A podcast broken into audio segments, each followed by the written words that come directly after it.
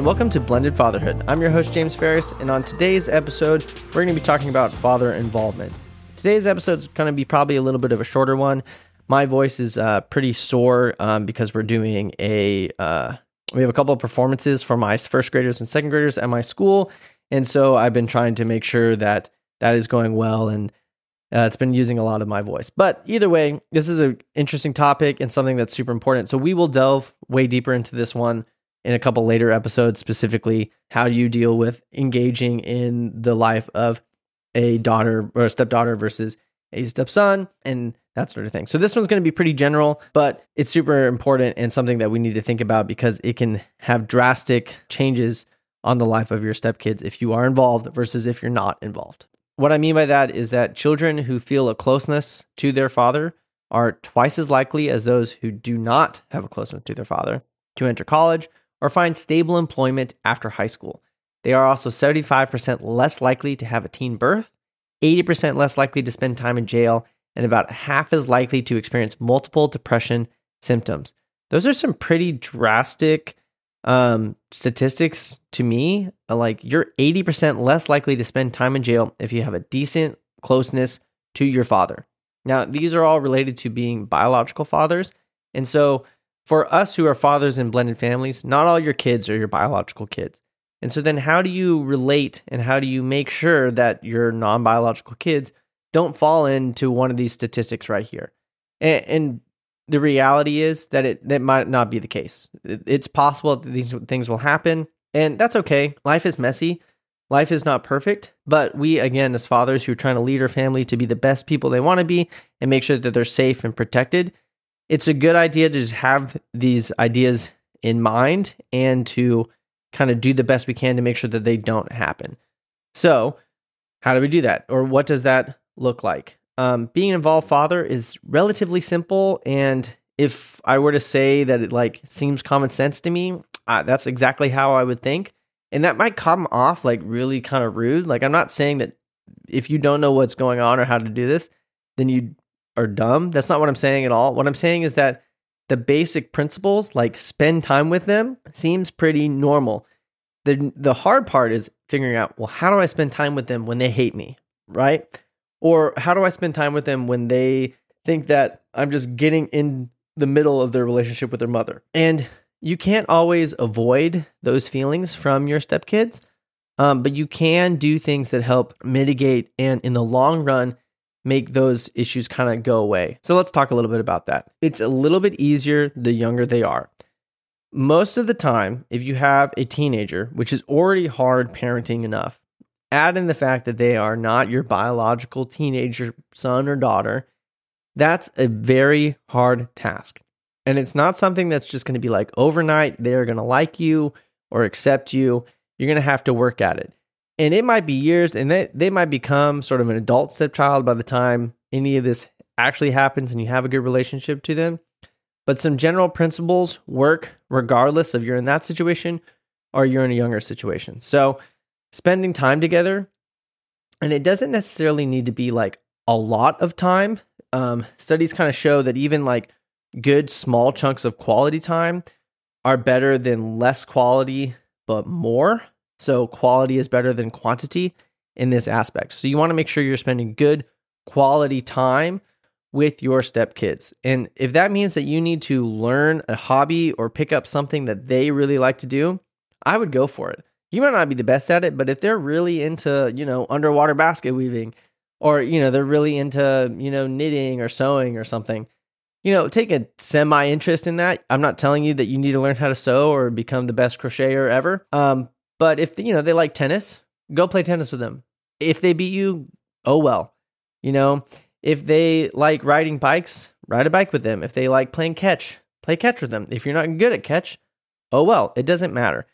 The main concept is that you're saying, hey, my time, which is again the most precious thing that we have, is my time is worth it to spend with you.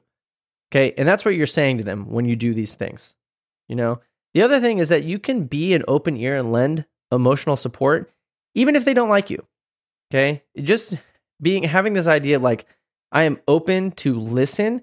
And actually, when they talk, talk to you about anything, actually listen and knowing and hearing them is going to be really important. So, you know, a situation could arise where they say something to you and you might not think that it's actually the most important thing, but you need to make sure that you're thinking and remembering those things that they tell you because if they ask you later and you're like, "Oh, did you say that? Oh, I don't remember."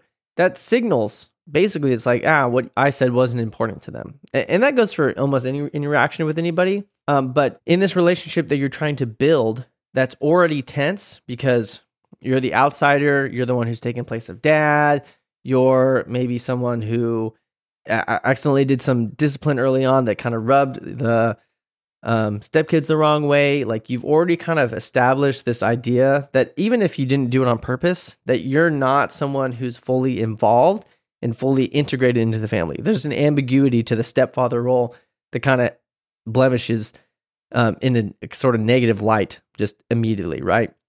And so you want to make sure that you actually don't make that worse. So pay attention, listen to them. Okay. The other thing is um, every day give assistance or every day make sure you generally ask how they're doing, regardless if you know they like you. It's those perceived small things or like the non obvious things that do the best work and the most work for your relationship. Now, we are guys, so we're stepfathers, right? So statistically, and I think reality shows that um, and this works for both biological and stepfathers, we're more involved with a boy's life than a girl's life. There are things that we don't understand with the girl's life that we're not going to understand. And so it's easier for us to relate to our sons. That's, you know, my son plays baseball. I'm, I know how, I know what baseball works. I know how baseball works. I like baseball. Great. You know, my daughter is into sewing. I know nothing about sewing um, I don't think I'm going to learn anything about sewing. I don't know how to relate to that. You know, and I'm not saying that your son could not like sewing. Your son could totally like sewing. Your daughter could like baseball. Great. E- either way, there are just differences between a boy and a girl that are going to make this a little bit differently. And statistics show that we relate more to our sons, probably because, you know, we know what it's like to grow up as, you know, a young boy. So, how do you relate to the different, if you have a stepdaughter versus a stepson, and it's relatively the same. You know, spending time together. Uh, if they're older or younger, you also have to think that through. So the younger they are, the easier it is. You can be involved in everyday life, right? You can go to school performances. You can ask them about their grades. You can pick them up from school. You can know the name of their teachers. You can know the name of the friends that they have at school. You can drive them to school, uh, all that stuff. So let's say you have a teenage daughter. So I did. When we got married, um, my daughter, she would be she was 15 and a half or so, um, almost 16. And I honestly, I didn't know how to relate at all. Um, you know, my the most I'd related to teenage girls was uh, teaching them in drumline, and that that was a different. It's not something that you're not like parenting them, right? All you do is get to know like some random couple different information about them, and then you make sure that they're really good at playing their instrument. That that's it, right? That's not something that's like dealing with sort of the intricacies there. But um, the main idea is to show that you love them regardless of the time spent together or even when you have no idea what is going on in life in their head, right? So you're all about showing love. Okay, and if that means that you ask your wife uh, or their mother what their favorite candy is and you just drop them off their favorite candy, or you can go about it a different way and just make sure that you know about what's going on in their life um, by asking your wife about their life because she should know what's going on and she can tell you and you'll know that information. And if you know that information about what's going on in their life, you'll be better prepared. You'll also just tell them that, hey, I'm paying attention to what's going on in your life because I care about your life. I remember uh, this was, we hadn't been married yet. We were still dating. And uh, I think it was close to Valentine's Day. I'm not 100% certain on the date. But I remember that my now wife, she texted me and said, hey, you know, our daughter's boyfriend had broken up with her, right? And you know, when you're a teenager, that can kind of be that can really be really bad. I, if if you've dated or you were in a relationship when you're a teenager, you know that like that first sort of heartbreak, and even if you've had other heartbreak too, like that can be really devastating. And um, I I had remembered that a my daughter really likes Red Bull. She loves Red Bull, but I also remember that she had mentioned something about Reese's like cups. And so you know before I went over to hang out with my wife or do what I was going to do with, I think we were headed to church later. Um, I remember I stopped and I just got those two things and I just dropped it off in the apartment. I said, Hey, here you go. I hope you're okay. No questions. I didn't need to know details, nothing. I just was saying, hey, look, I'm thinking about you. Very simple. Okay. And it doesn't have to be anything different from that. You know, it's a very simple ways to show that like you care just by knowing a couple different details. And then again, giving your time away so they know that, hey, I love you. My time is worth it. You are worth my time. That's the biggest thing that you can say to any of your stepkids. Say, hey, you're worth my time. I want to be involved in your life. Even if we don't have the best relationship right now, or you don't think I'm the best person. I'm going to sit here in, you know, however long it takes and just constantly say, you are worth my time, period. Hopefully, when you're in that position where you're continually putting one foot in front of the other and making those continuous promises that says, my time is worth it, my time is worth being spent on you, your your relationship will grow. It's not just a one time off where you remember, hey, they like Reese's cups. I'm going to get them Reese's cups. I'm done. You have to continually do it day by day and kind of not slack off on that. And eventually the relationship will grow and you have to be patient. But if you're in a position that says, and always says, my time is worth it, and you're showing that to your stepkids, your relationship will grow. But if you slack off and you don't do that and you kind of tell them, hey, you know, you know what, I'm busy. Like it's not worth it. It's going to spiral and take way longer to get to a place where you want to be.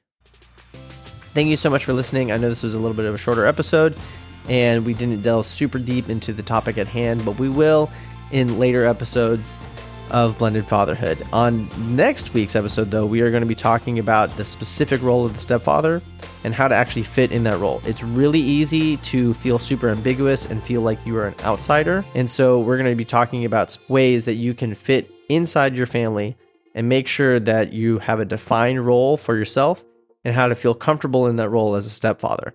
Because if you feel super ambiguous, then being able to kind of lead is not going to be something that is going to come naturally or easy for you.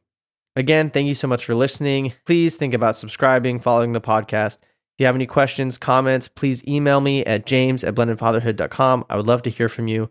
Again, see you next time.